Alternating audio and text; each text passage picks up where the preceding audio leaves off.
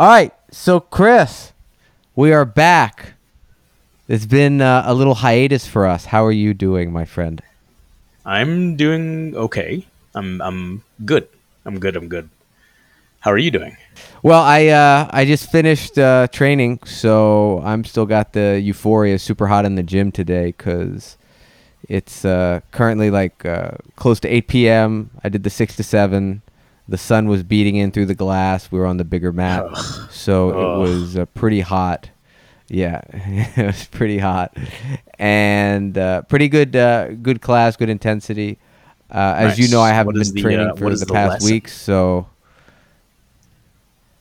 so I uh, we did Z guard uh, passing. Okay.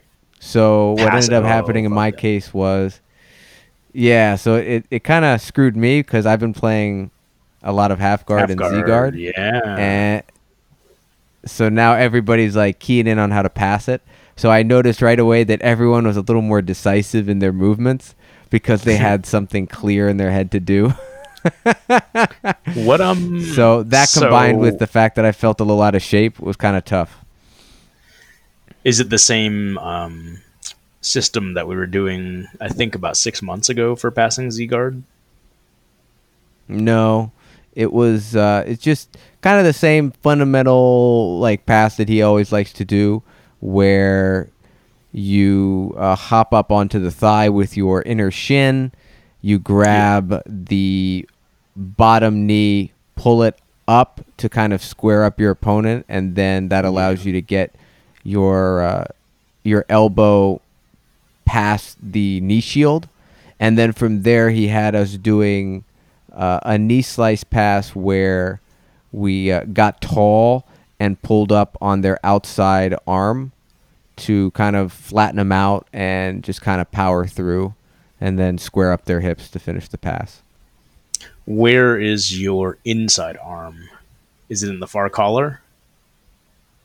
Like the are you So the inside arm, he actually wasn't grabbing the lapel, although you can grab the lapel, but he was actually grabbing the material around the opponent's armpit and just punching them in the armpit to try and keep that shoulder. I mean, you can't really pin the shoulder if they're good, but you're at least driving into them and trying to uh, quote pin their shoulder, even though they're probably not going to give it to you.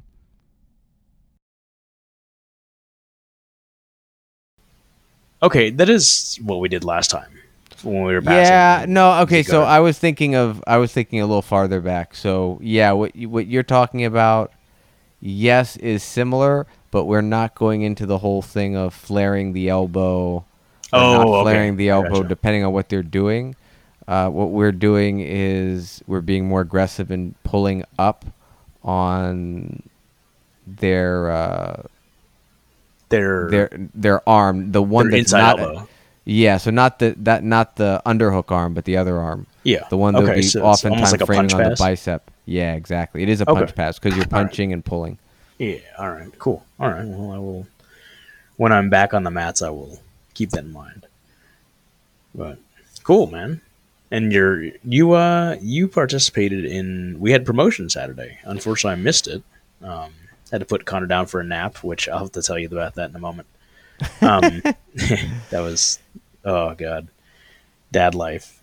Um, how are promotions, man? It was a little bit weird one, right? I mean, it was we're in the middle of summer here with all the yeah, it was it was interesting. It, it was very small. There were no black belts on the map besides Paul. So in that sense, it was it was in fact like the shortest promotion that I've experienced.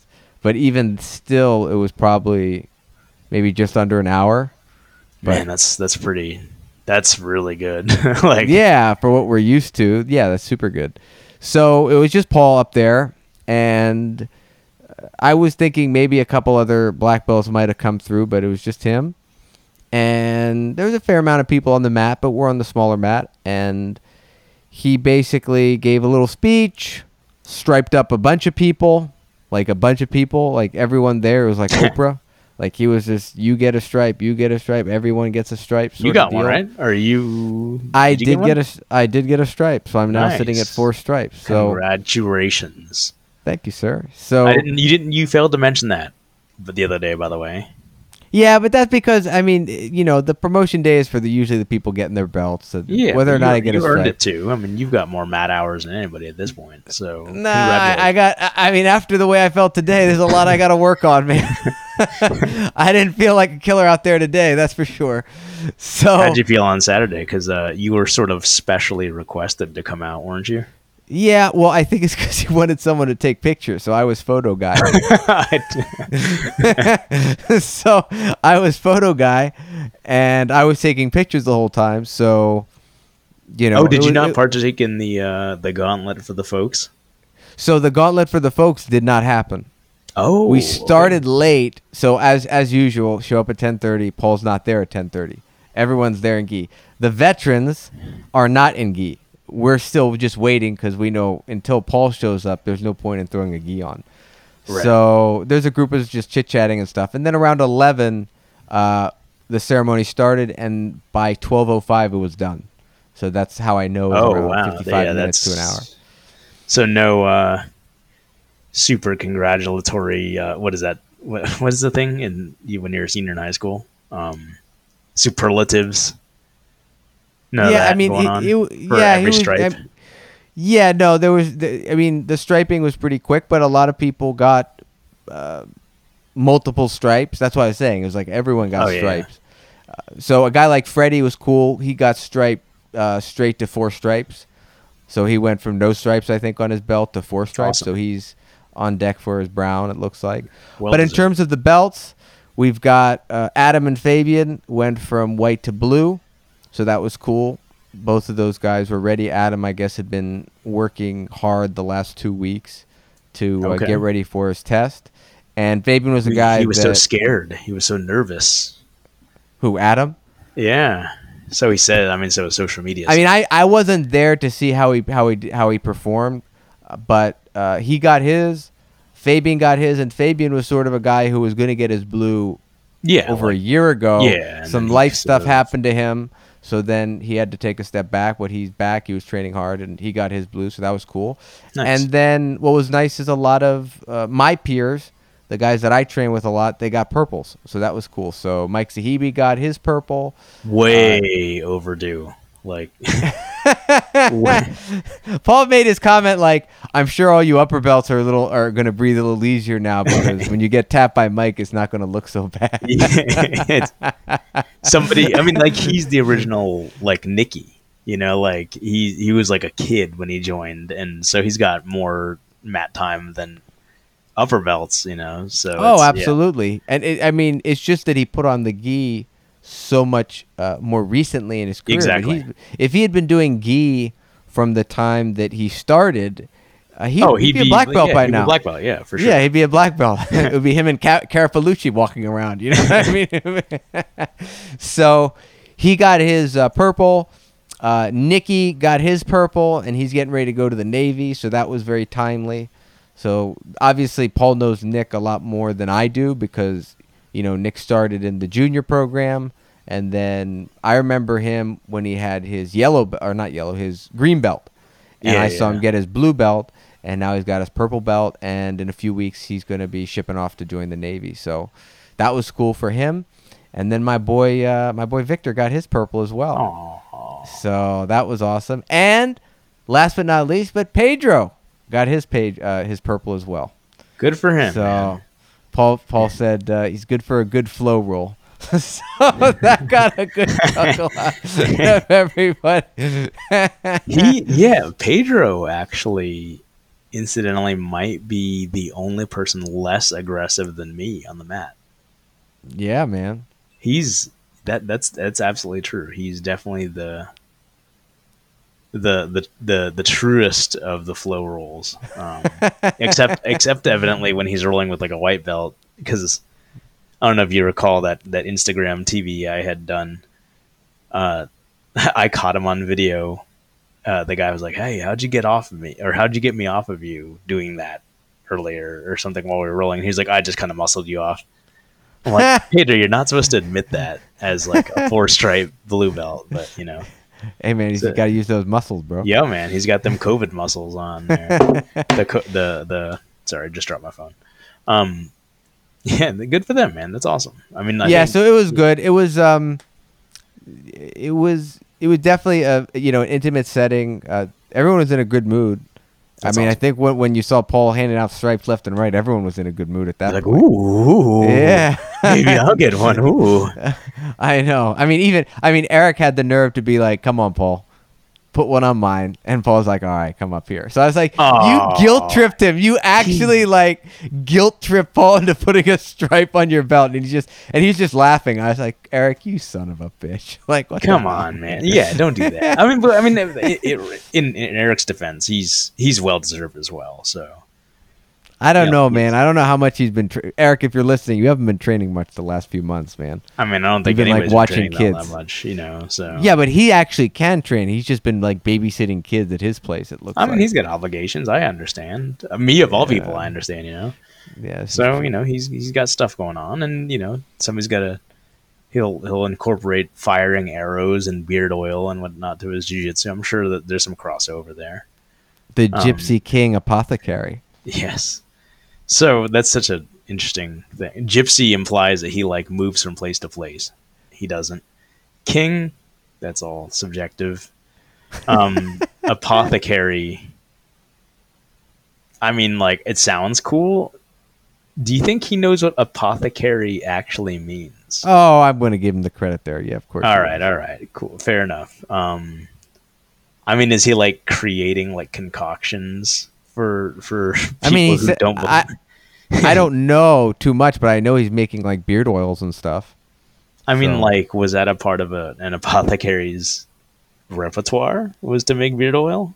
I don't know. I think we're giving Eric too much too much like free promotion on the podcast right now. I mean, you're welcome, you know, Eric. he's, he's our he's our he's our bud, man. But but an apothecary, from my understanding, if I remember um, my Shakespeare correctly, is basically like a medieval pharmacist, right? Uh, yeah, that sounds about right. Yeah, you know, like they were they were like before there was actually medicine, they were they were the sort of like shamans of the medieval times. So, uh, all right, I'll, I'll give them that. Whatever. Um. Anyway, so good for them. That's awesome, man. Um, I I remember Paul saying that there there's gonna be some black belts that were gonna be given out, but I guess he he reneged on that, huh? He made an announcement. He made an announcement, uh, because he. Well, who are the highest belts there aside from For the Paul? the highest belts were Ryan Wilkerson and Mark Peace. Okay, so the two Browns. and he said a lot of people and he said the people have been asking about these two guys in front of me and it looks like well he didn't say it looks like he's like i'm you know i'm aware of these guys and in december i think you already said the date december 7th you know winter promotions uh, these guys Mm. are are going to get promoted basically he, he Nice. basically said that and he made some mention about you know I'll get to, I'll get together with you guys individually to let you know what you know what we need to do between now and then to get you ready that sort of thing. So yeah, we're we're kind of like on a on a path. It's definitely odd, just uh, just because of all the circumstances and stuff. yeah. Uh, but you know we keep chugging on, and and class was good today, and you know we'll just keep you know making uh, what is it chicken salad out of chicken shit.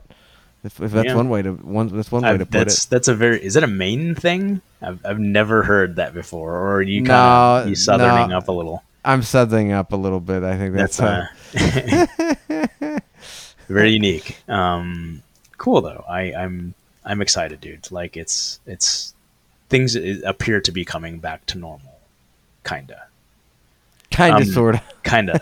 when when uh when is Nick leaving? He's leaving in a few weeks, Oh, uh, early So- August. So he's this is like legit. The dude's going. Oh, absolutely, yeah, Wow. All right. Absolutely. man.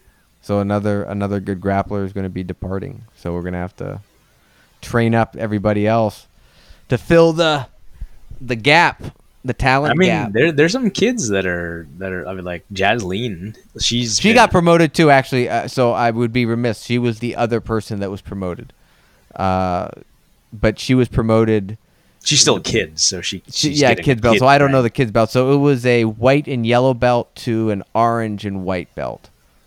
I think. White and yellow. So she skipped over. I don't fucking know how those work. To be honest, I don't know how those work either. But just so many. she got promoted and she's only 11.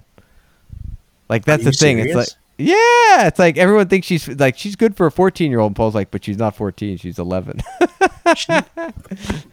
she legit like when she starts. she's strong as on, fuck. You uh, you gotta like man your way out of stuff.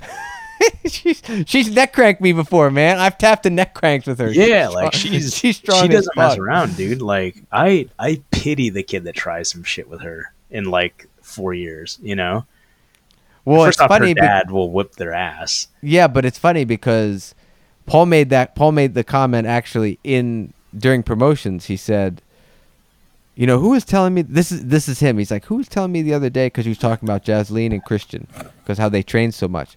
And then he then he looked at me because I'm on the side. He's like, "Oh yeah, Noah was the one who told me." I was like, "Oh God, what, what am I? What, what, what?" I didn't know where he was going. I was just like, "Oh Jesus, what is he? Why is he citing me?" And it was that I had made the comment. I was like, you know, imagine these girls in high school or in college and they get hit on inappropriately by some dudes. God forbid, but if they did, it was like they're gonna kick these guys' asses. They're gonna whoop the shit out. Like this, this is the type of thing that like gets put on like an Instagram video of like why your daughter should train jujitsu. oh my right, god, like, they're, gonna- they're gonna just they're gonna beat the shit out of these guys. and good for them. You know, like that's awesome. Like that. That's they, those guys got what's coming to them because there's gonna be that- Hopefully, they don't have to use it, but unfortunately, it seems like asshole guys. It's it's hard for uh, women to get through life without encountering an asshole Exactly. here or there. So, yeah, it, that'll be good for her, man. Like, so, man, so she's like five years away from an, a blue belt when she's Yeah. realistically like, like a green I or blue belt right now. You know, like at the age of. I mean, I think in terms of technique, yeah, absolutely.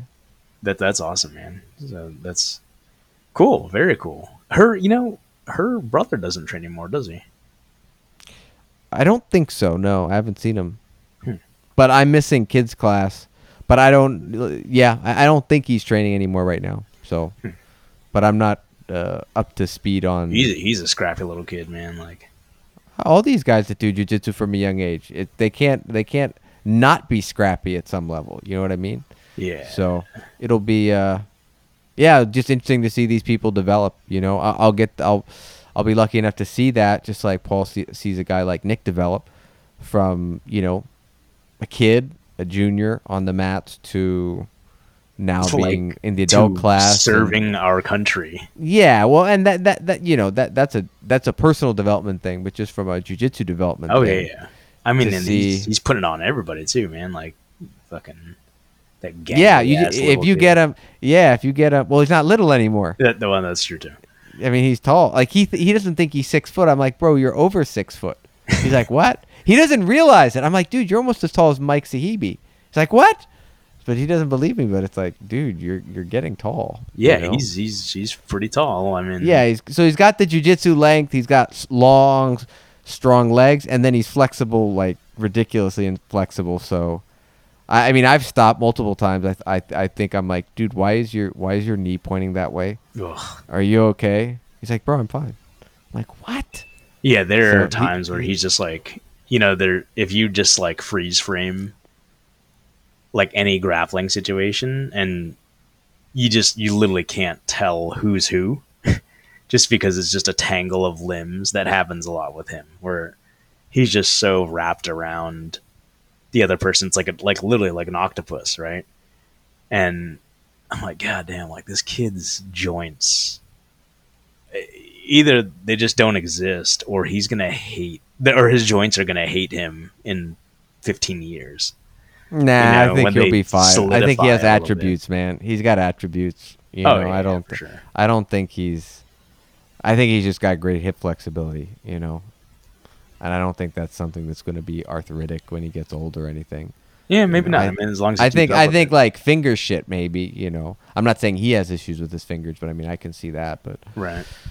but he should be good. So what have you been doing to keep your mind in jujitsu over these past few weeks?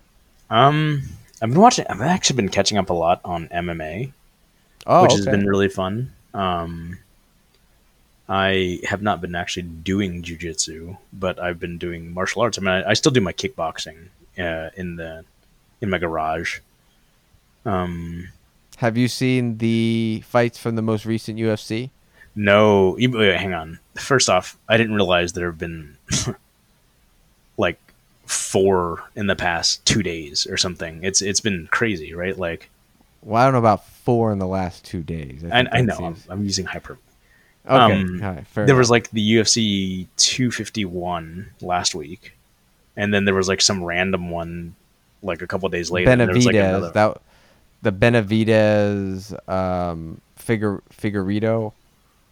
yeah, that was that was a good card, right? Supposedly. Well, that that's the most recent one actually. oh, I it is. Okay, all right. Okay, that was the Um, most recent one, and then prior to that was the Kattar one. The main event was Kattar Ige, Yeah, the, the, it's crazy because like, and that was like midweek. w- was it good? Did you watch it? Uh, I watched a little bit. I watched the Kattar fight because those guys are good. Those guys just beat the shit out of each other. It's a good fight for a always fun. decision, you know. Um, And then we had Usman and Masvidal prior to that. that was 251. I did that was that. the first on Fight Island. So what did you think? Uh, let's go through that card because I saw the entire card except the main event because it was just getting so late, and I just had a feeling it was going to be a dull fight, and I was kind of worn out by Volkanovski and Holloway. so, first fight of the main card was Ribas and Van Paige VanZant. Paige VanZant was most likely on her way to Bellator. She's a free agent now. She had the last fight under contract. They put her up against someone that they expected to win, and she went ahead and handled business rather decisively. What were your very thoughts that? good. It was it was a beautiful armbar. First off, um, I know in the armpit, yeah, like that's the you ain't getting out belly of this one, down, sweetheart. Yeah, yeah, belly down in the armpit, and she had a good. Um, was it a hip toss? yeah. It was some a. sort of- I think I think it was yeah I think it was a hip toss, but it was good. Um, she's that it was a good fight. I mean, like Paige VanZant. I don't. It's I don't like using the word overrated, but I will say over promoted, if that's fair to say. Um, she might be one of those that were over promoted. Uh, I mean, like she's a gorgeous lady, obviously, you know, so she's just good for the promotion in the sense of just drawing in an audience. You know, she was a decent fighter and stuff, but I think this far into her UFC career, perhaps her name speaks more than her ability, given that the competition seems to have caught up a little bit. How did she get on the scene? Did was she on the Ultimate Fighter and made a I splash think there? so, dude. I think she, if I remember correctly, she was a part of Faber's team. Um, you know, so he was instrumental. I want to say he was instrumental in getting her. So she was in Team Alpha Male. Yeah, I believe so. Wow.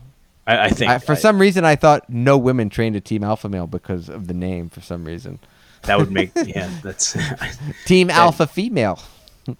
um. I don't quote me on that, but I, I I'm very certain that that's what the case. Well, people who know better are probably wincing if. if Yeah, wrong, but I mean, I think the main the the impressive thing also is that Ribas is technically fights at a lower weight class, and she Oh, moved she up really? in weight just to fight Paige. So clearly, um, disparity in terms of skill.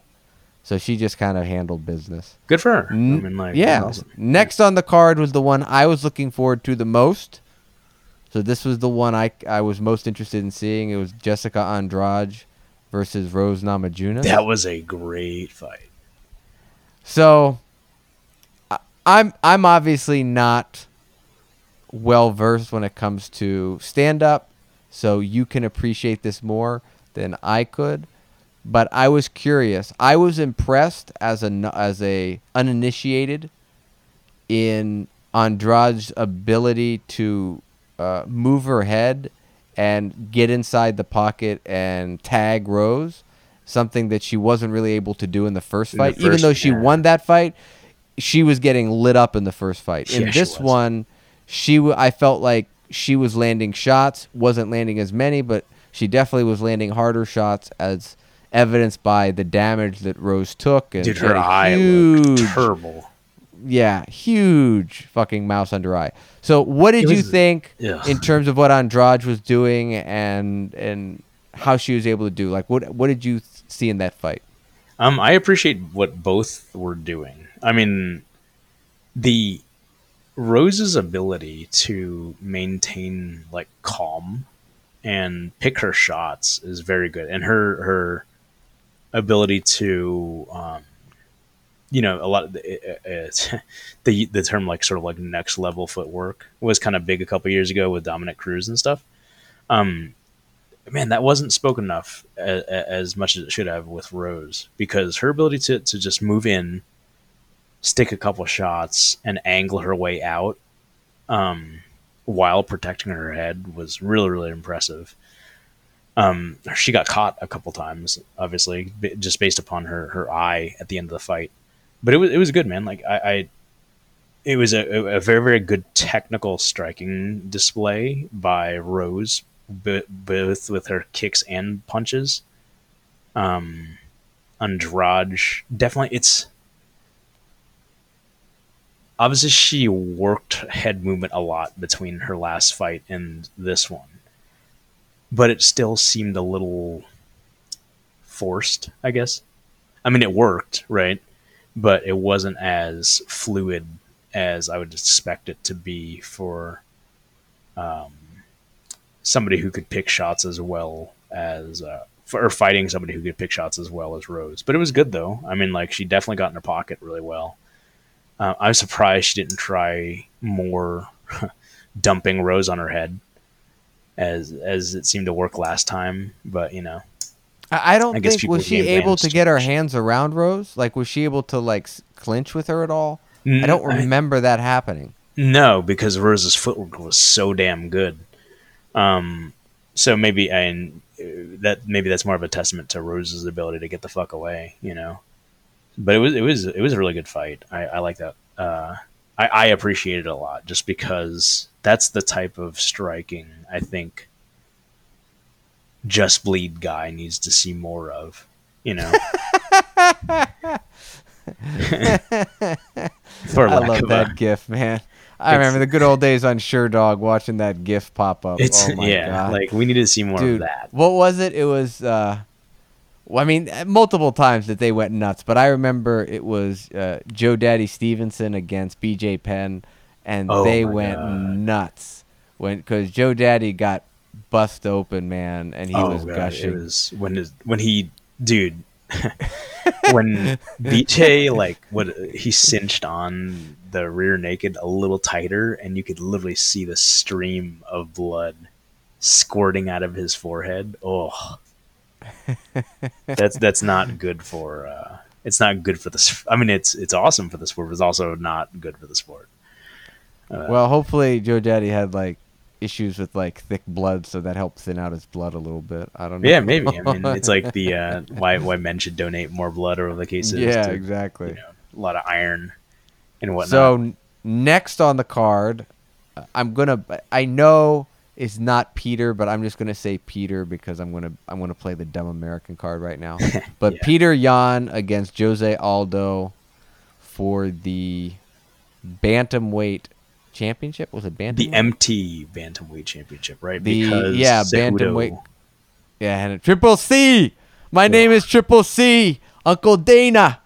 He is definitely. I want to ride off into the sunset. So that's a okay.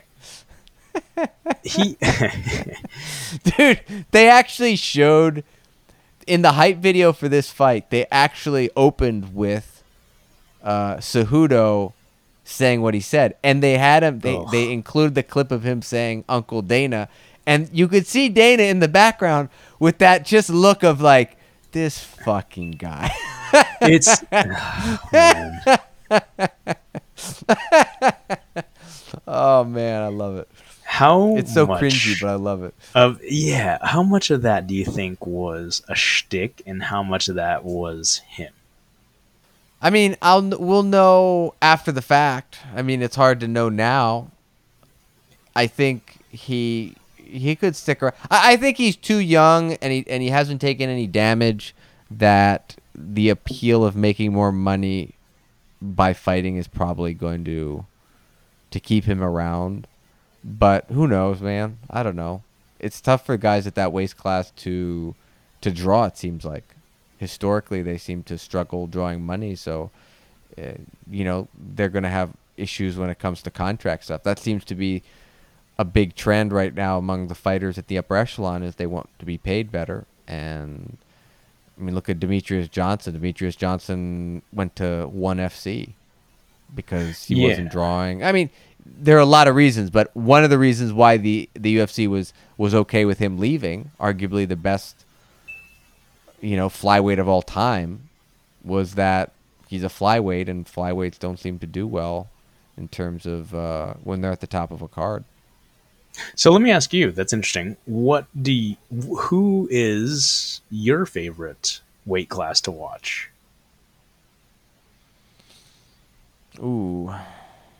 Well, I mean, you brought up a great fight that happened years ago. Uh, Frankie Edgar and Tyson Griffin, and I remember seeing that fight when I was uninitiated into the grappling arts, and I was just a fan. And they were so fast, and they did such technical stuff. I was still amazed. I was like, Jesus Christ, these guys are like transitioning between grappling, stand up, wrestling. Like it was just ridiculous how fast they were. So I think right now it, it kind of depends on like the fighters in the division. Who is I think right now it's probably 155 is my favorite division right now. I don't even know who the champion is. Is it Khabib? That's No, it's, Khabib. it's it, well, no, it's not Khabib. It's Gaethje, right? Well, Khabib's also the champ. Oh, he's the They interim, haven't right? they haven't they haven't stripped Khabib of the championship. Have they, they just not? made Gaethje the inter. No, no, he's still the champ. okay, Give Well, me give me address. Give me address. yeah. Um, yeah, fifty-five is good. Seventy, I, I'm not really. When GSP was there, like I felt it. Like it was, it was like watching Jordan, right? I don't. I really don't. Well, the the fun thing about a division like 170 with George, or 205 with uh, Jon Jones, and now potentially 185 with Israel, when you have a Oh, champion that yeah. is potentially dominant, it's fun to build up challengers and throw them at the champ and have the champ take them down. You know. Now people always say, "Well, shit," you know, GSP never faced Tyron Woodley or Kamaru Usman or Masvidal, and there are all these murders rows of guys. But, and you know, you you can't compare current fighters to the past. But at the time when he fought Jon Fitch as a GSP, Jon Fitch was like the man. Oh yeah, he like was. he he was like he hadn't lost until he lost to GSP. Josh Koscheck was running through people until he fought GSP. Yeah. Thiago Alves was running through people. ATT product. And actually, I recently was talking to Paul, and he was telling me some insight about Thiago because he was one of Thiago's training partners for that fight. did not know and- that. Yeah, Really? He was down at, in Coconut Creek helping out with that, and Thiago was a freak and so athletically gifted, most likely chemically enhanced, and Right, had trap and had traps, you know, up to his ears, and did a lot of good things against George, but still George handled business. He yes, You he know. did. So that was again, like I'm just saying at the time, all these guys were incredible until they fought GSP. Exactly, and he made them look bad at what they do. Right, like, 'cause- mm, well, I, I mean, I like, think he was. I think he was just really a lot of times, especially with most of those fights. It, it started to become, you know, his just wrestling was so good, and he was putting everybody down. That was the thing about Thiago. Is Thiago would get taken down, but he would get back up. But what ended up happening is he was- he got taken down. I think Paul said, "Oh, I don't know the stats, but Paul made it sound like over ten times." But he kept getting back up, but you got taken down again. exactly. know.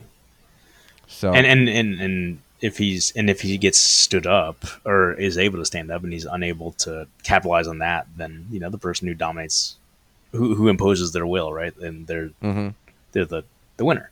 Um, yeah, what? But 170, like, even with all the Colby stuff and all the Usman, like it it I- it it lost its luster to me for a little bit, and I don't know. It's like it's maybe I just Well, we're- Were you a big Chuck Liddell fan? Because I remember like everybody Mm-hmm. loved 205 back in the day with Chuck See, Liddell. I I was a Randy Couture fan. I didn't like Chuck Liddell because I felt as though he fought so attribute based that it set a bad example for people who wanted to get into MMA.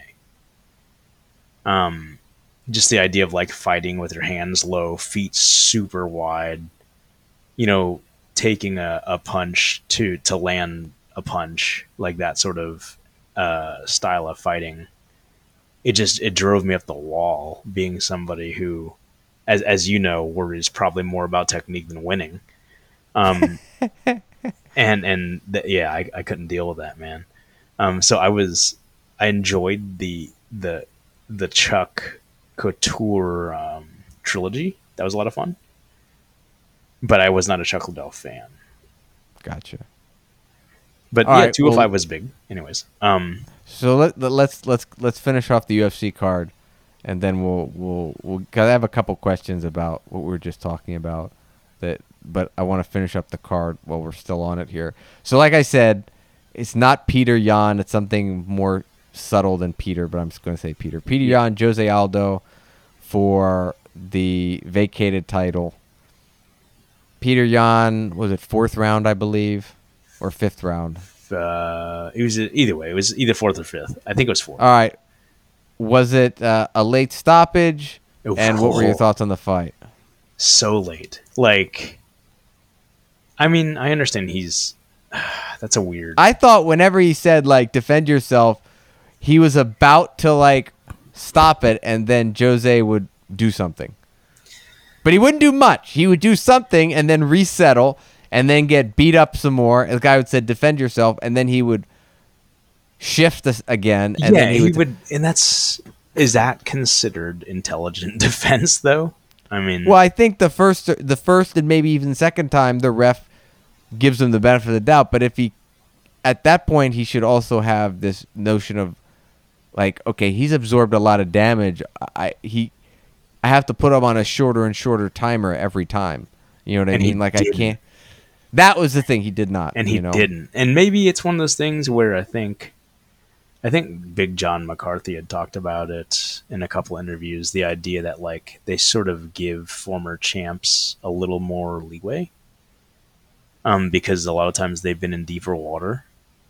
Mhm. Um, I've heard that. maybe this is the case of that. I I mean, but the problem is Jose Aldo's got a lot of fucking mileage, man. Like, like I get Even it. though he's thirty-two or thirty, like he's not. He's in I his early I, yeah, I think he's like 31. Like he's, I he's know, and very he's got a lot of mileage. like a ton of mileage. I mean, that shit's not good for you, man. Like, and you know, he's. Yeah, that, that, Well, that was, being said, it was definitely I thought that being or said, I thought Aldo, excuse me. I thought Aldo looked great. All that happened, in my opinion, is that he started to fade physically. Now, physically is like his conditioning started to go down in the later rounds, and Yan was able to maintain Mhm. just a know, higher, his, yeah, his, his, his- yeah a higher work rate because up until that point I thought it was a pretty even. Now there was that huge shot to the Aldo's midsection. ribs, Yeah, yeah, where he folded. just and then he somehow magically recovered, man. And and it was funny because he had like a real like Muay Thai stance the subsequent round early on where he kept raising that like that front knee yeah. to defend that side, and I was wondering, like, man, is is how fucked up is his are his ribs right now? And he might have bruised ribs, or he might even have broken ribs, and he might have been go- operating on, on adrenaline. But and he was yeah, he, he- kept fucking fighting though. Like that was oh yeah, Yeah, it was uh, it was uh, it was good, man. and But that was round one. Credit to Peter Yan, like, yeah, it was round one. So yeah, that was. I mean, he looked good. You know, he definitely looked pretty good. Um, See, the thing is, is I feel like the card just got more and more dull as it went on. Like I would like the first fight was nice armbar. The second was a good fight between Andrade and Namajunas, and then this one started. Even though there's a finish here in the Yan Aldo fight, it just got a little longer. And then the Volkanovski Holloway fight. Maybe I'm I'm just not intelligent enough or tuned into striking to appreciate what I- happened in the I fight. didn't appreciate that. I or not. I. I think I know where you're going with this. I. Yeah. I just was like, all right, you know. Now, here's the thing. I didn't think it was a robbery. I thought the announcers were like riding Holloway's nuts so hard the entire fight. And I know he got two knockdowns early on. But I'm sitting there thinking, especially once Volkanovski started getting these takedowns, which didn't he amount didn't do to anything much. with him, but he still. But I know, but they scored. I'm sitting there. I was like, you know, he's the champ.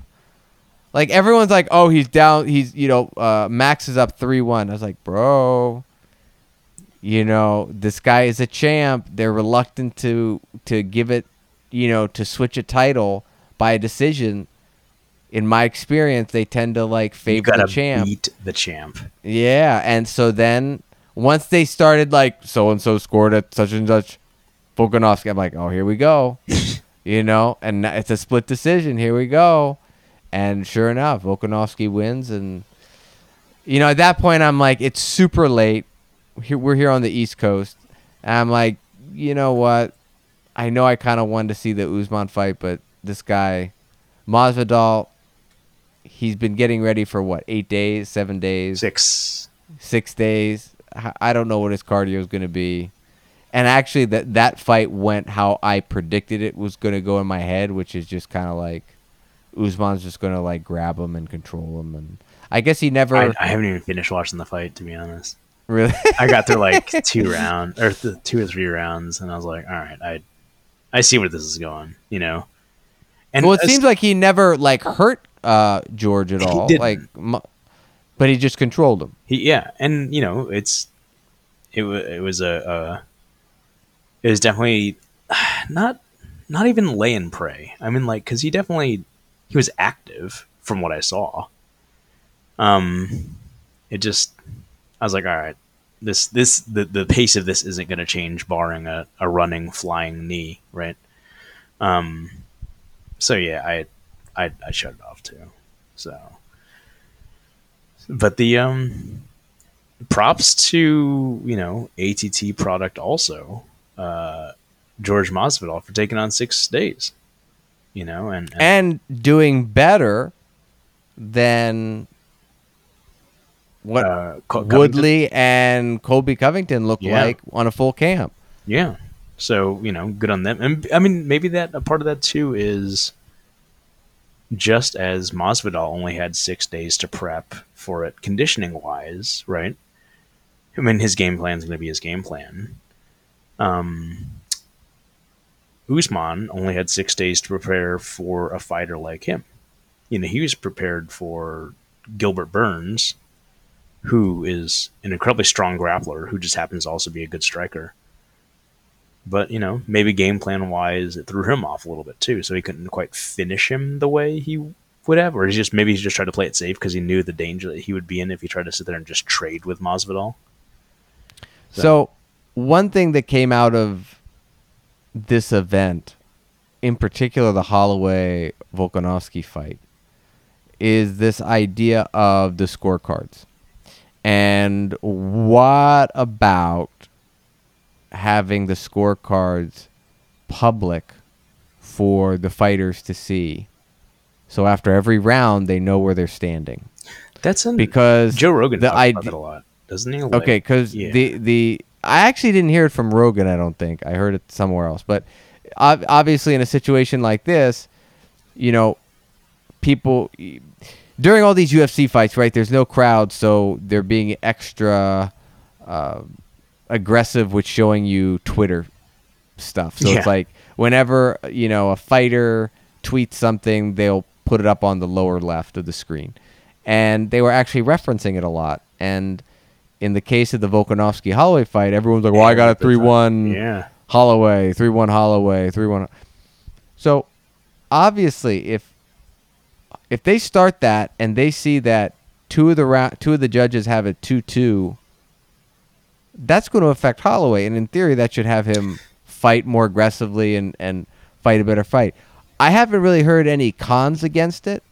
I just don't know why we don't like make it public knowledge. What are your thoughts on on making those scorecards public, and if that would be a positive uh, change for the sport? So that's is okay. Is MMA the only sport? Because is it? How is it in boxing? In boxing, do they know what the scores are? No, They don't. Okay, so the two com two main combat sports, you don't know. I heard it's more of like a an east west thing. Like I, I, I was under the, I where I heard it was like in Japan they have open scorecards in in a lot of smaller MMA fight. That was what I heard. I have no confirmation about this. What do you mean by open scorecard? Is it like? Well, it's the same. I just mean that open scorecards like they know what the score is. Oh, I see. I see. ev- after every round. That that's just the Really? word. Yeah. Did not know that. Um, because I I- maybe it's because my my Eastern. Um, I mean, it doesn't matter. Like this, it's irrelevant for the argument. That this is just how I, in the context I heard it, but I really don't know the history. I mean, transparency is never a bad thing, right? Like, where can anybody argue that trying to be more t- transparent about things, especially in the context of competition, to know where you actually are, is w- except they want to avoid. Let's say you are up big on the. Let's say you are up 4-0 on the on the scorecards. That last round, you could be running away the whole time. Okay, and if you don't mean- know, But then shouldn't that also just force the fighter who's losing to try to pursue the finish that much more? Okay, so let's look at that. I don't disagree with that. I'm I'm being devil's advocate. no, I- I, am in favor. Right.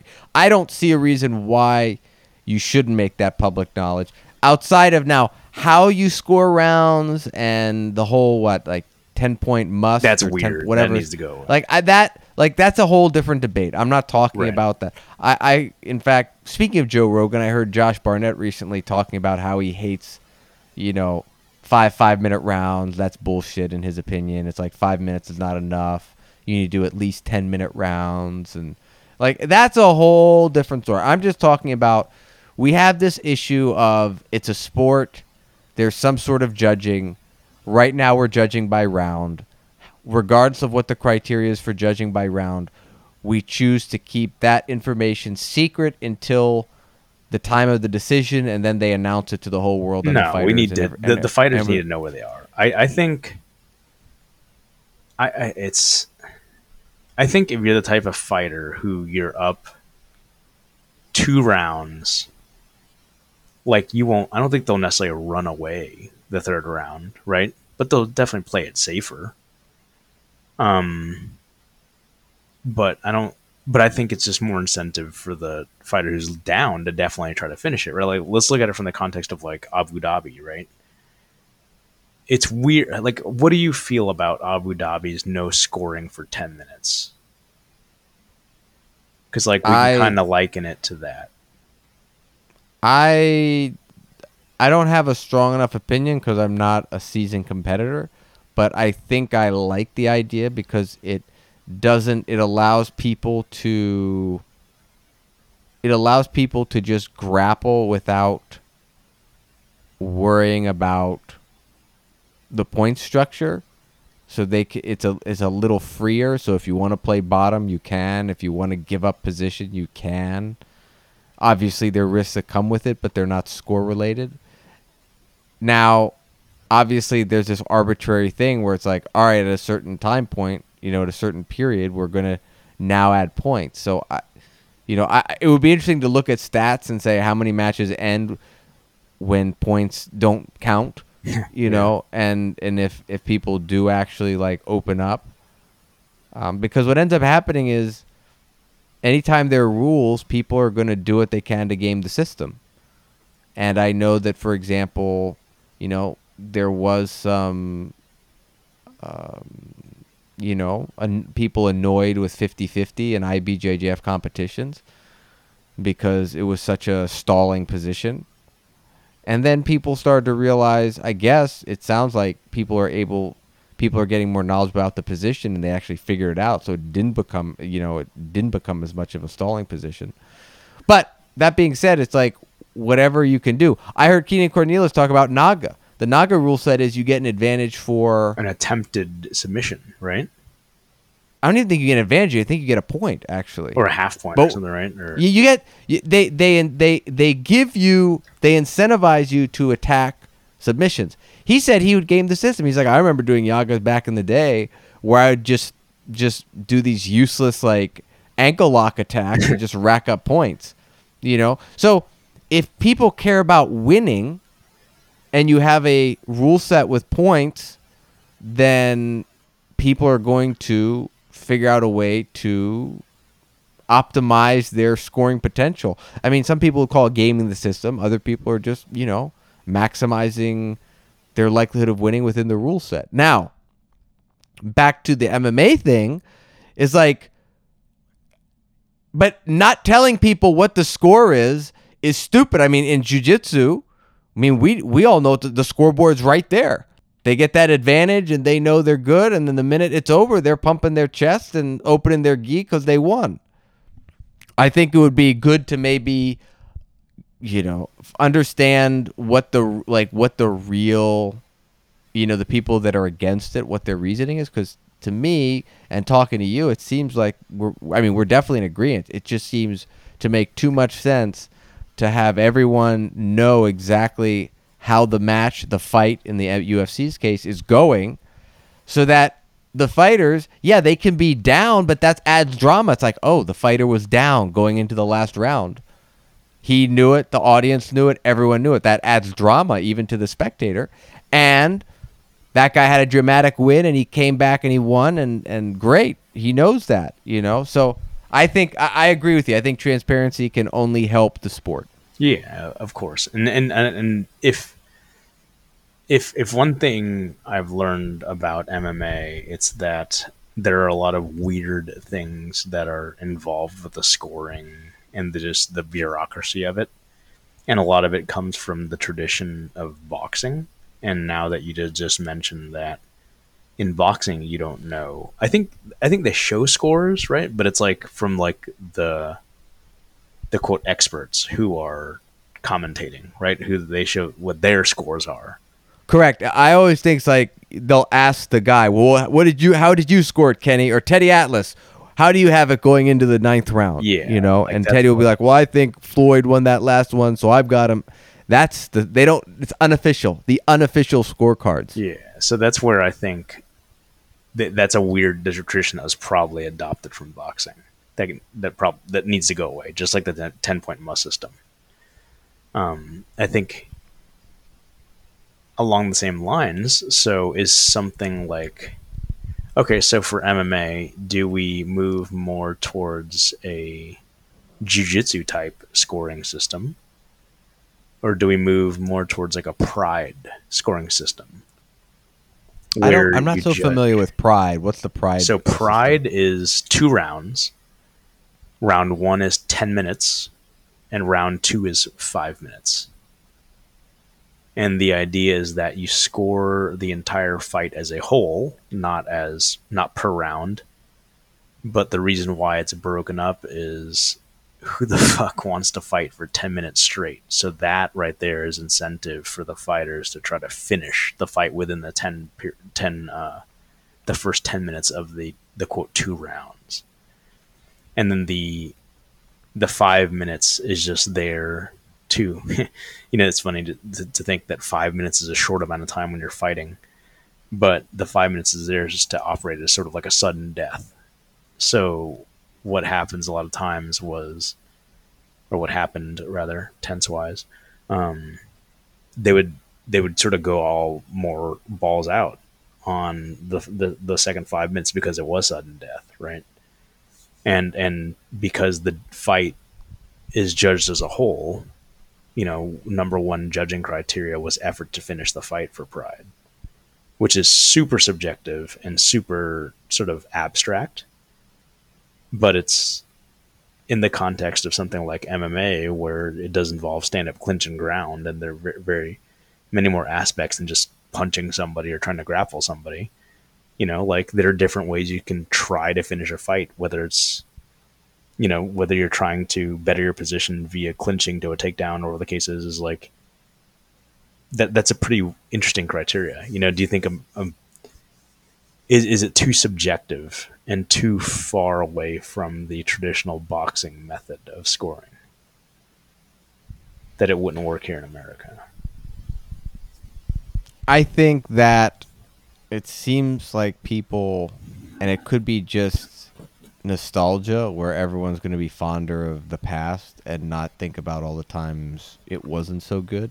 But I can't think of people really criticizing pride scoring. I always have heard people talk about it fondly. In my experience, again, it, you know, this is on the forums and stuff. So I don't you know, I don't know. Maybe there were fights that, that didn't do so well that had decisions that people didn't agree with, but it seemed like well those just- were everyone thinks so fondly. robberies for the hometown crowd or for the hometown fighter Mm, Yeah, and a certain amount of alleged crookedness involved. Not hometown much- cooking. Yeah, so that was, I think, the more questionable decisions. I think are are cases where that's involved, not so much the actual scoring. Um, I think. I, I, I think.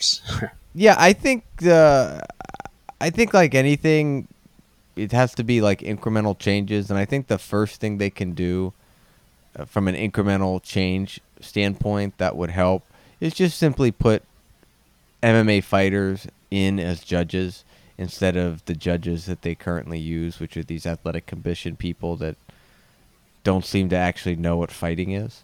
yeah, they don't know what's dangerous too. or not. Right, like that's that's getting like what?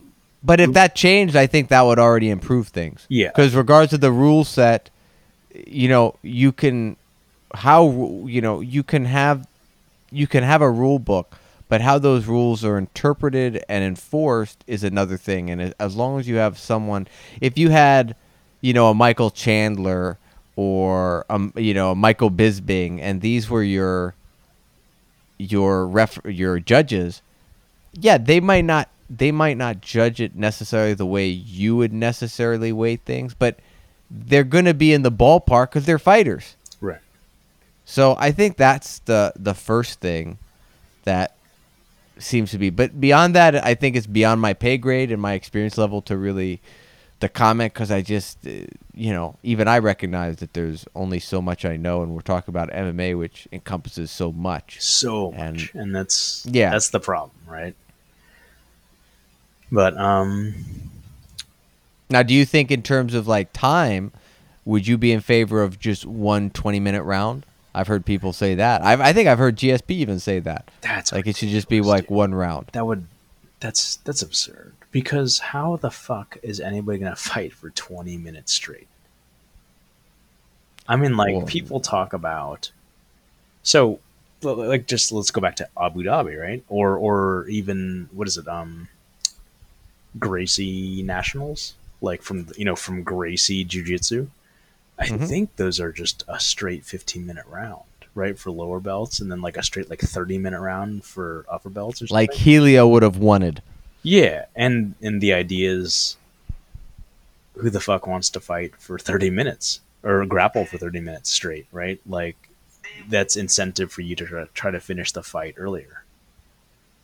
Um, but I think the this what is the law of unintended consequences dictates that a lot of times people just end up stalling, right, for for that length of time because who the hell also wants to go balls out for five minutes, try to finish it, and then burn themselves out and end up losing, right? So it's that the game of like cat and mouse of just the, I'll, sort of like tit for tat, you know. I'll, I'll, But if they stall, they're probably going to lose. Like if you're on bottom, you need to like get out. You're not going to be saved by the clock. So I, I see two things. I see it, it it it forces the guy on bottom if he gets taken down or she gets taken down. You need to get up because the clock ain't going to save you. But on the flip side, it could lead to a lot of long drawn out people are just laying on top of a guy because the guy on bottom can't get out or is biding, you know, his or her time and energy to then make that explosion for the know, last like five minutes of the twenty minute. round, yeah, it's like, well, why? But the thing is, is like, well, if you've been, if you've been under a person for like 15 out of the 20 minutes because you're waiting for the last like two minutes to explode because you can't, yeah, you can't afford to get taken down again. So I, you know, I, I don't know. I think they want rule sets that are going to make for exciting fights, but I don't know if making, you know, a five minute round is that going to lend itself to exciting, uh, to more exciting fights. Shit, I mean, I know people have talked about, well, what about not having a cage and having some sort of like a giant basketball. yeah, the giant basketball court or having the the slightly raised edges, so it's like it's it, it like it's like you're in a bowl basically. They did that. That's flat. I mean, like they did that with when MMA. Some weird was- karate shit. There's like a weird karate thing that I don't know if That they're still in business. I mean, first off, Bloodsport, the last, the last round of the Kumite, right? Um, oh yeah, well, of course. but there was God, it was uh, Bob Meyrowitz, one of the original founders of the UFC. When he, after they got bought out by the Fertitta brothers, he started. He tried to make his own uh, another promotion called I think it was YAMMA Pit Fighting or Bama or something like that. And, yeah, I remember hearing about that. and that was a bowl. And I think like Bam Bam Bigelow was in. I don't know. It was really strange. Um, but yeah, that was a bowl too. But I, maybe perhaps it just wasn't big enough. I just don't see the advantage of like. So what? Why do we watch MMA? Right, because it's the purest form of competition, right? I mean, mono e mono. You're, you're you know it's it's truly man versus man um in, a true test of of wit and skill and strength and endurance and all, and all that good stuff right where where life and death is literally on the line we- is fighting in a bowl any better a form of competition than fighting in a cage Oh, it should be like Gladiator, man. There should be like lions on chains you know what i mean like around the thing. if you so if you get too far out, you get eaten. is one more quote realistic than the other just because it doesn't have walls where you can do clinch work i mean like what is the what is the advantage of not having walls i guess It it helps wrestlers. If you don't have walls, it helps wrestlers. How does it help a wrestler though No, no, no, no. I'm sorry. I'm sorry. I, I say that again. It, it. I'm saying with the absence of walls helps wet wrestlers. The, the the cage helps people defend against wrestling. oh, does it though i mean because wrestlers tend to do I think so. pretty well i mean so i mean I, I think it's a matter of the fighters because anti Well, okay. Let let's put it this. Let's put it this way. If you're a great wrestler, and you get thrown into the cage, and you don't practice cage work, then yes, you're severely hampered because you just can't keep driving. And I, and I and I I've heard this firsthand from from Paul, where Paul's gone against incredible wrestlers, and he's like in an open mat, they'll take me down time and time again. They get me up against the wall, they're not taking me down. Now, that's an example of someone with lots of who's a good wrestler with lots of experience with wall work going against a world, you know, let's say world class wrestler. You know what I mean? Correct. It's not like newbie. It's you know, eh, the skill disparity is not too much, but on an open mat, just wrestling, Paul, you know, Paul fully admits He's that like, he'll I'm get taken down. he'll get taken down. Okay. He's like, I might be able to stop the first shot or the second, but these guys just will be able. They just can chain too much, and they can. They'll just take me down. Like I'll, I'll be done after a few, you know, counters to counters sort of thing. On a wall, I'll slow him down, hmm. and I'll stuff that shot. So that's what I'm operating up of. Not firsthand knowledge, just you know what a guy like Paul said.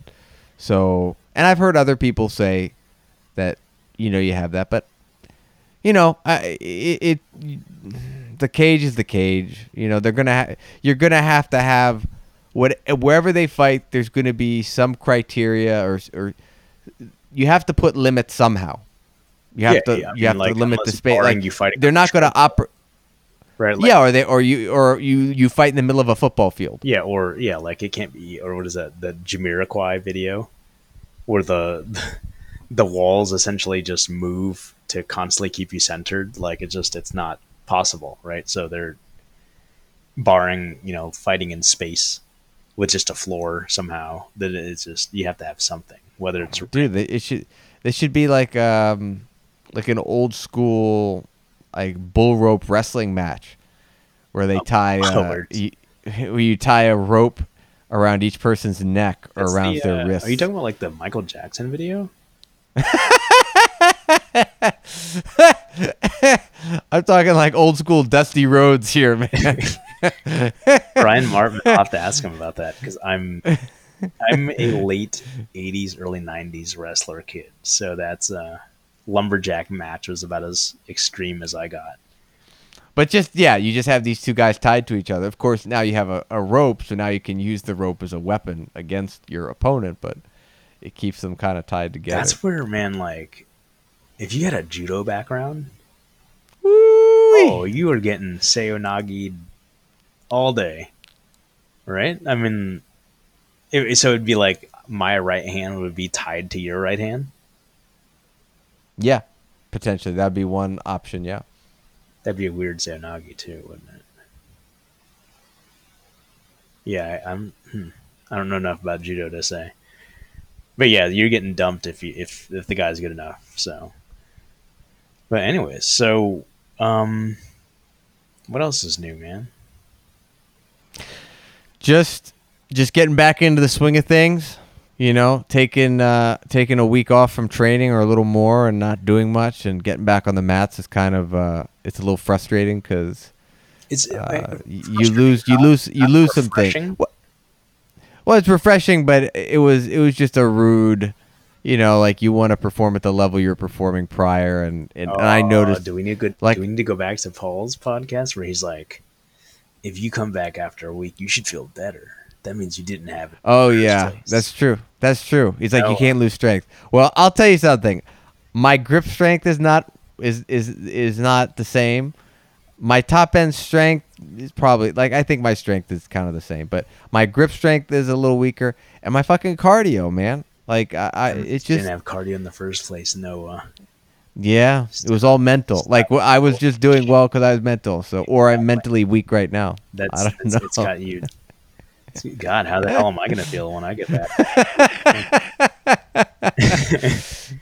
No, I think I think the thing with jujitsu, what, what I noticed is is yeah, you feel fresh, but there's a certain like I'm going to just use the word callousing that comes from oh, grappling. Oh, sure.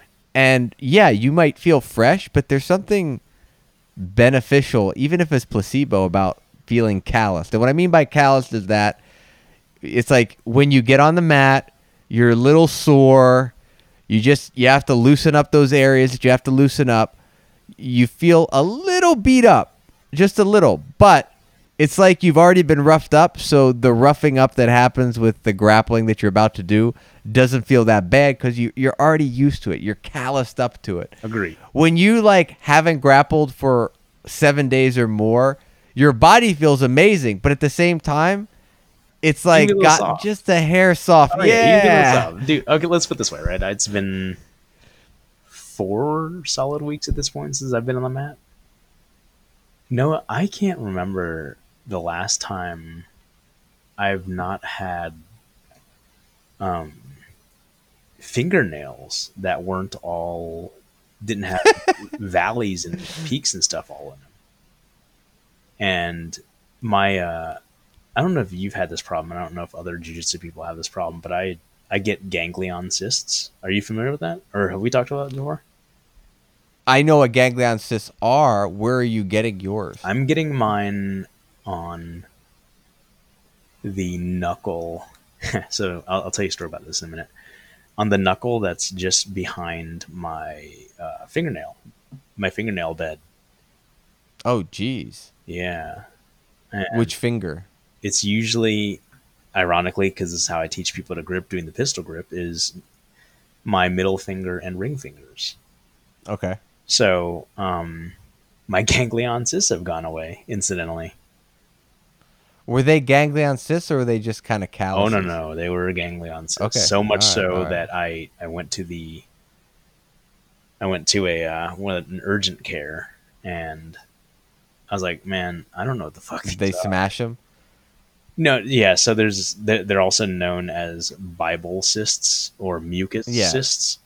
So how do you know about them? How are you familiar with these things? Because uh, my dad would get them on the inside of his wrists. I think at least one wrist. What is would he getting that period- from? I mean, like, I think he's getting it because he was a musician.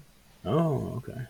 so he's he played the flute. Either that, and he was an artist. So I, I really don't know what would why he would get it on the inside of his wrist, but it's like, like I guess like a calcium deposit, some sort of deposit. no, no, no. It's it's um it's a a leakage of synovial fluid, which is Oh, yeah in between your joints that leaks out.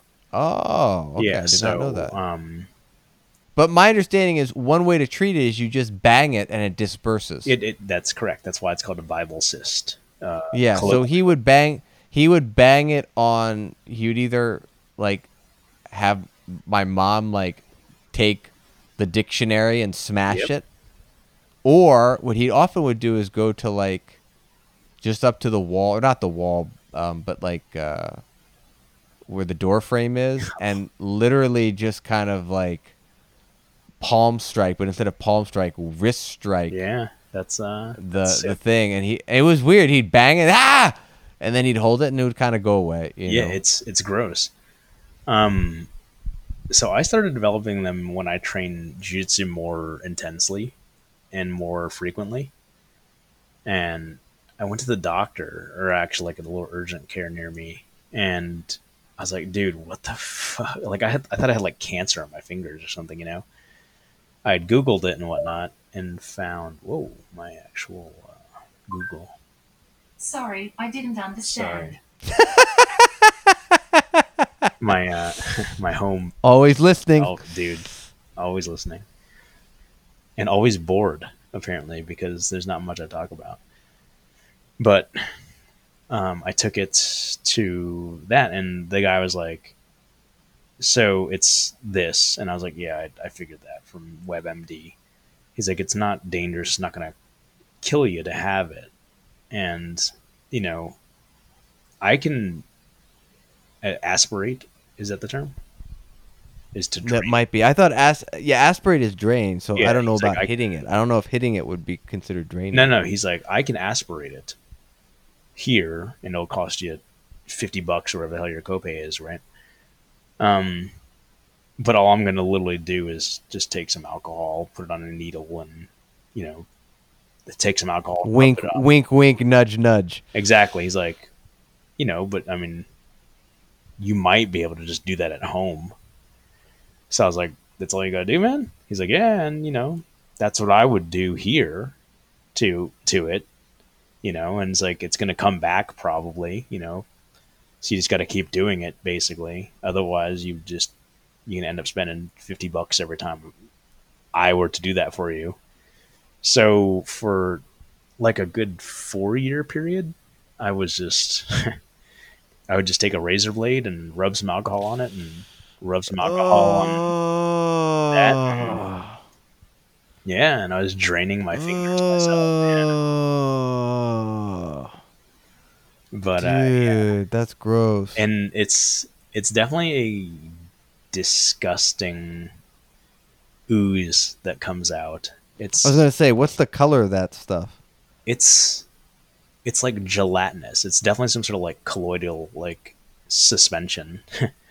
um Ew. it's there's no blood unless I squeezed too hard as I was you know after I've already cut it.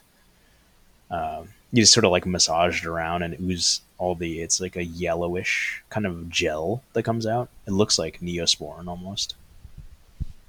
So I had that on like three different fingers. My um, middle finger on my left hand, my ring finger on my left hand, which is why I actually had to get a larger wedding ring.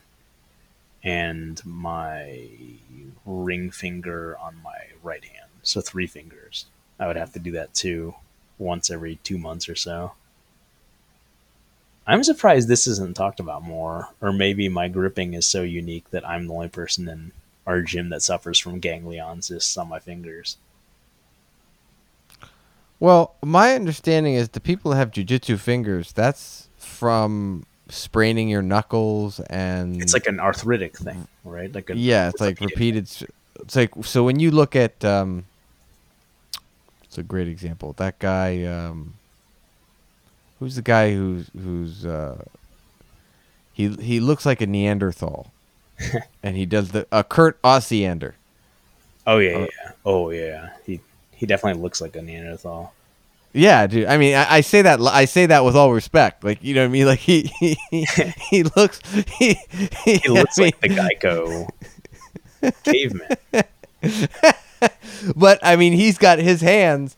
You know, it's all like triple wrapped everything. Yeah. And you know, my understanding is that's just like sprain, heel, sprain, heel, sprain, heel, and it just like you start to calcify your joints, and it's just like your joints are like trying to protect themselves, so it's just like they become. I mean, dude, I'm telling you, man, this is one reason why I like no gi. It's easier on your fingers. Yeah, it definitely is. I mean, I think was it Keenan who said if he could go back, he would do less gi and more no gi. He might have said that. I haven't heard. Yeah, but I I'd wouldn't, have to I look back, put it. but I, I want to say Keenan said that because he's the the king of just lapel shit, right? He's Well, he he said that lapel guard has saved his fingers. It was like Spider was killing him, but lapel is like nobody can break the grip, and it's not the same. You're not like obviously if you've got a cuff grip or even a cross collar because of the because a lot of it comes from the type of grip and the fact that when people break grips, it's such a violent thing. 'cause Yeah. you're probably not going to relinquish the grip. You're going to say, fuck you, man, I'm holding this grip. And then they break it off. So they violently removed your fingers from the grip. Whereas if you hold a lapel, it's like no one's breaking that grip. And you've basically wrapped your hand around something. It's not a cuff type grip. It's That's just like you're grabbing, you're you know, like the tail of it, and plus like Exactly. have the leverage of like there's no easy way to break that grip, right? Like No, Yeah. I mean that, that that that that you've got it, you know. So, like like you know the thing with lapel is it's like it's one of those guards that it's strong, but it takes time and effort to get into it. So if you manage to get into the guard, you're golden. It's just not something that you can immediately enter. Whereas like De La Riva, you can get into that quickly, but it's not as stable. For example, I mean obviously Spider it's you stable if you're good at it. very but- easily. exactly. The um So it's uh it yeah man it, it- finger health. It's a yeah. I mean, that's uh I you know it's funny though. I from a like arthritic standpoint, my fingers aren't that bad. Aside from the ganglion cyst, like I don't have like well, I take that back. I do have that one crooked finger. So shout out to Michelle Jimenez. She was at at promotions. we Oh. have not seen her for a while, but she she? showed up to promotions. About- she got a stripe. So congratulations to Michelle. Well, she and I- Danny, I think, have been training on their own, right? Like They have. Yeah, so they have sure. mats in their garage, and they've been they've been training a lot. And she was showing off, uh, much to her chagrin, and I guess a little. I would say she probably was a little embarrassed, or I would say she was annoyed, but very unladylike. Uh, pinky finger, because she jammed her pinky finger rolling with Danny uh, during this quarantine, and it basically dislocated oh, at the at the principal knuckle, the main one. So the first, so if you were to look at your if you were to look at your finger, we're gonna say that you have three knuckles, right? You have your actual knuckle, then you have the knuckle joint that if you bend is like the principal bend of your finger, and then you have the the the knuckle nearest your fingernail, which where I get depending on how your finger is yeah where you get ganglion well the the middle one is the one that got dislocated Oh. and she was able to kind of straighten it out herself but uh, it it can't straighten anymore. So it's Oh, con- no. it's at a it's at a bend. So it's not bent off to the side. It's just bent. So Right, she can't so- straighten that finger. And So she that could be only just fixed. recently got the ability to uh, close her fist. So now she can close it, but it won't be open. And she, what she told us was from the doctor. They said the tendons healed in a way that's preventing you from straightening your finger, and it's probably That's not uh, going to get That's actually any what's happened to my middle finger. The the knuckle where um, it's closest to the nail. I I actually got I got a staph infection in it. Um, that's another story altogether. But when so the the infection actually ate away.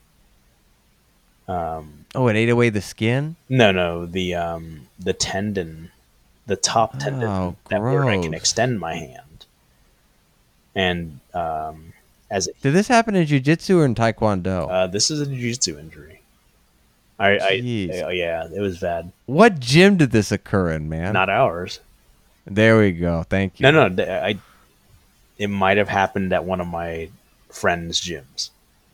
Um, Okay.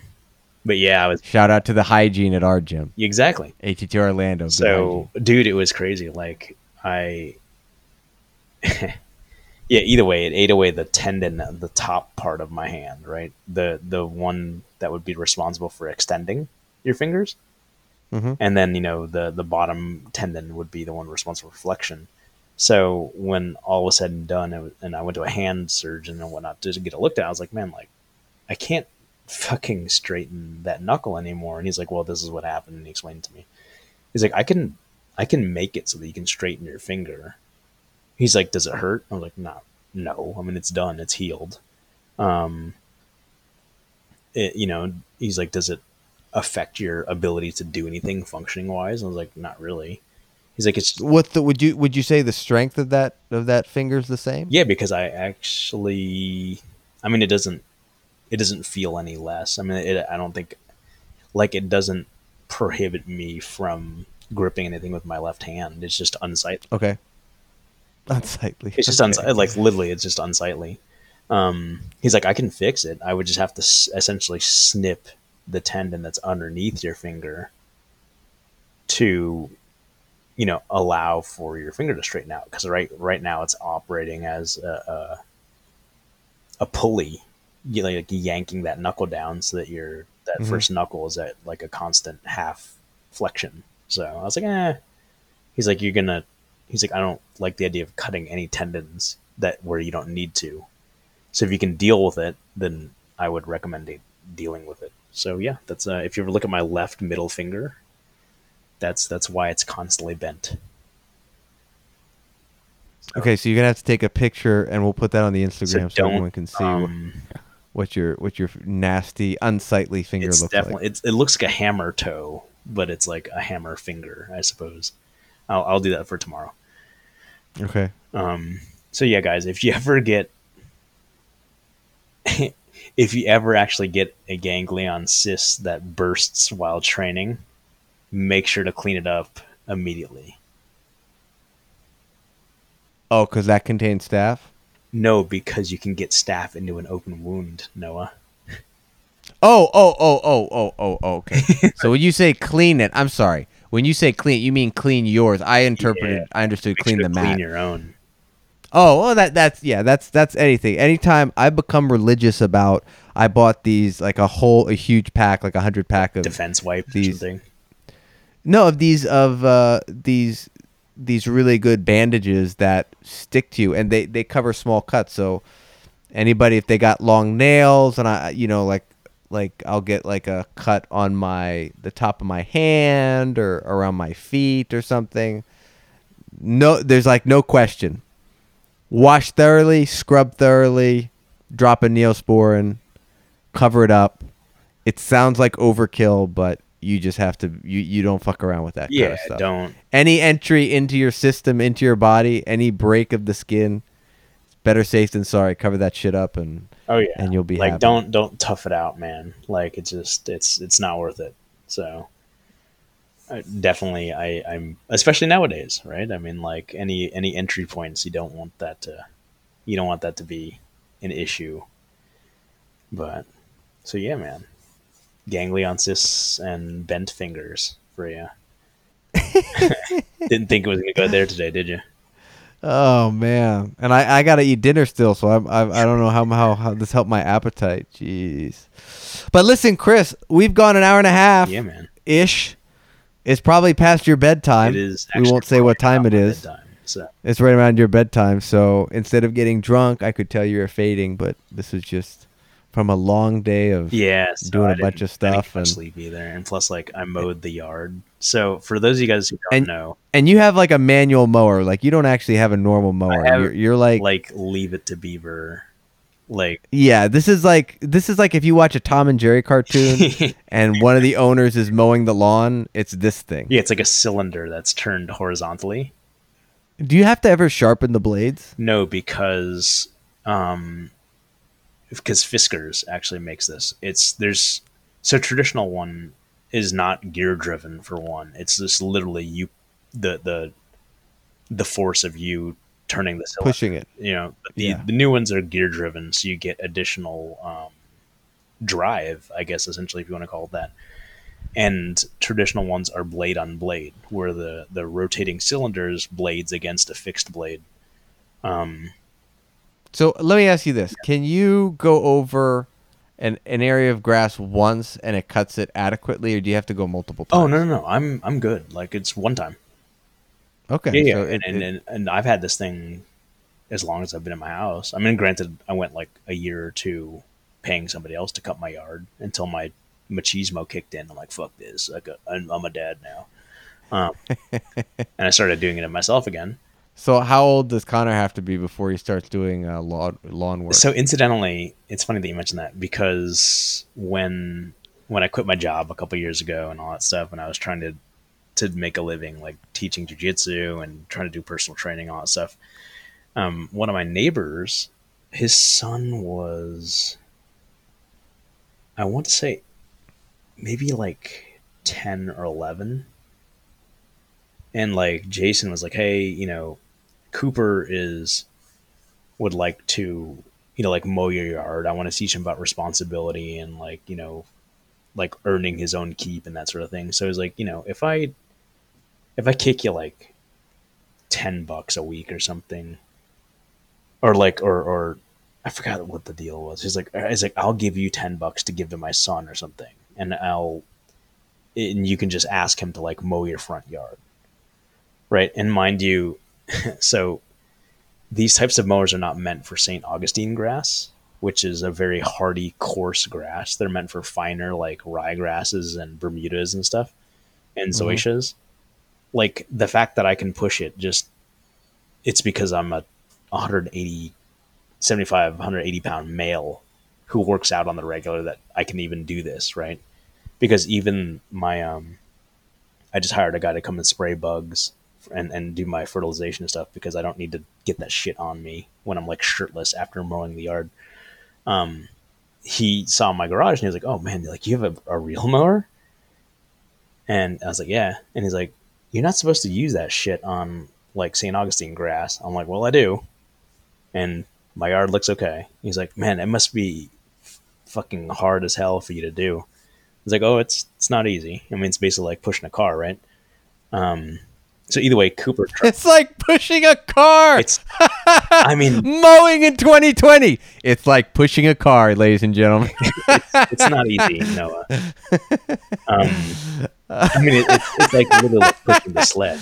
You know, I mean, not you know, I can. Dude, you need to you need to like gra- you need to level up your manhood, your man card, American card, and get yourself a rider mower I no, man, I won't. with like I- I- with, with with with a place for your beer. No, That's what you need. not negative. But either way, So you can start it. you can start another mower. You can start another engine. Anytime you can add an engine to something, you're going you're you're leveling up.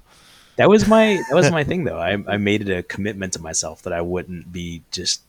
I'm already destroying the environment by having a lawn in the first place, right? Like think of the resources that you dump onto your yard for the sake of aesthetics. like you're putting additional nitrogen, phosphorus, um, potassium, all this bullshit into your yard, pesticides, herbicides, just all this nonsense you're sticking into the environment unnecessarily. Uh, True. I mean, I think again, it, to what lengths and to what degree you're maintaining the yard, obviously, is gonna is gonna affect to what degree I have an you're HOA. negatively Noah. impacted. No, no, I understand, I understand, I understand, I understand. But so what happened with Cooper? here? Cooper, Did you- he's like an 11 year old kid, you- and You should have like taken the ten dollars and been like Cooper, I'll pay you five dollars, and then you just pocket the other. no, because I'd be five. stealing from his dad. no, that that would be that that would be a transaction fee or a maintenance fee or something, man. Come on. I guess so. Um, so Cooper, actually, if you're listening to this, which I doubt you are, um, yeah, that was a deal that your dad and I worked out to try to teach you how to earn your own keep. I didn't really want to hire you. I actually didn't want. I wanted to do my yard myself. Um, so he tried. Shout out to Cooper. Yeah, he's he's like he's in. Actually, he does jujitsu now. I, I Oh, good for Yeah, him. Well, there you go. awesome. Um, but he tried, man, and this poor kid, like, I was like, dude, this, it was not easy. It, it must have taken him, you know, I could have done my entire yard edged, mowed, blowed, and everything in the amount of time it, it took him to do ju- like just my, like one portion of my front yard. So, um, he, he tried, he it through, man. He, he got it done. He earned every bit of that 10 bucks. So, yeah. So, anyways, that was my workout for the day at, at like four o'clock in the afternoon. And you said you do it shirtless. Yeah. Oh, dude. So how come you don't tan more? I feel like that would be like you would be bronzed. I'm like so Filipino looking right now. Are you kidding me? Oh, really? Oh. Well, I haven't seen you. I guess maybe I haven't seen you. That's That's, the thing. Yeah, I'm also, I'm in like, dude, that's what I'm, of, I'm evolved to be in the tropics, right? Like, I have to be out in the sun without sunblock for, dude, four or five hours before I burn. Whoa. Yeah. Damn. Okay, so wait a minute. So how old does Connor have to be before you uh you start giving him responsibilities, character development responsibilities like mowing the lawn? like mowing the lawn or like just cleaning up after himself. I mean, like I think it's important for children to learn that things just don't get done. So we won't. Well, yeah, We but l- let's jump let's jump to the to the yard work. When can he start doing yard work? 5? I mean, eight? He, first off, you got to be, you got to have some weight to be able to push the damn thing around. All right, so you got to take him, you know, take him to McDonald's a couple days a week or five guys, plump him up. Oh, fucking five guys, so overrated. oh, that's a. Take him to one of your all-you-can-eat buffets. Take him to Texas de Brazil all the time. I don't think that? that? shit's gonna exist in his lifetime, man. Oh, what? We're no more, uh, Yeah. no more uh, all-you-can-eat That's uh, buffets in COVID. stuff anymore. That stuff's gone. I miss Chinese buffets so much. Are you kidding me? Oh my god. Well, you're gonna take me to the one that does sushi and Oh my god. which one was It's it? called- was it the Latino? The, which one was it? The Latino Am I gonna take you- Asian fusion one- or the? yeah to El Palacio or Yeah. Mikado, which is like the higher end one. We should go to Mikado. I think Mikado. Yeah, Mikado. Mikado for sure. That one's that one's really good. Yeah, we'll have to go there. All right, so we'll like we'll wear hazmat suits and I mean, and wear bubbles and roll in there somehow. yeah, I mean, or they can just. I mean, like, I can use chopsticks. Uh, like a, I can use probably use a good solid foot long chopstick to, to socially distance myself from the from the buffet, right? I mean, Oh my goodness. Well, listen, Chris. On that note, with that visual, maybe that will be in your head when you go to sleep, and you'll have weird dreams about foot long or three foot long chopsticks, or and something. Is that the title of this?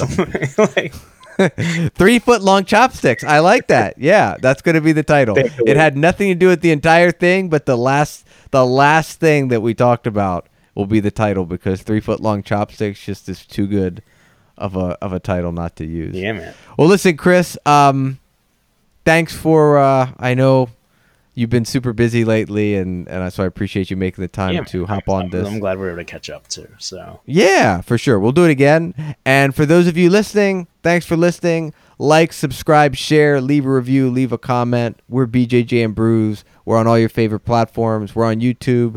And you can reach us by email, bjjandbrews at gmail.com. You all have a great one, and we will catch you down the road. see ya.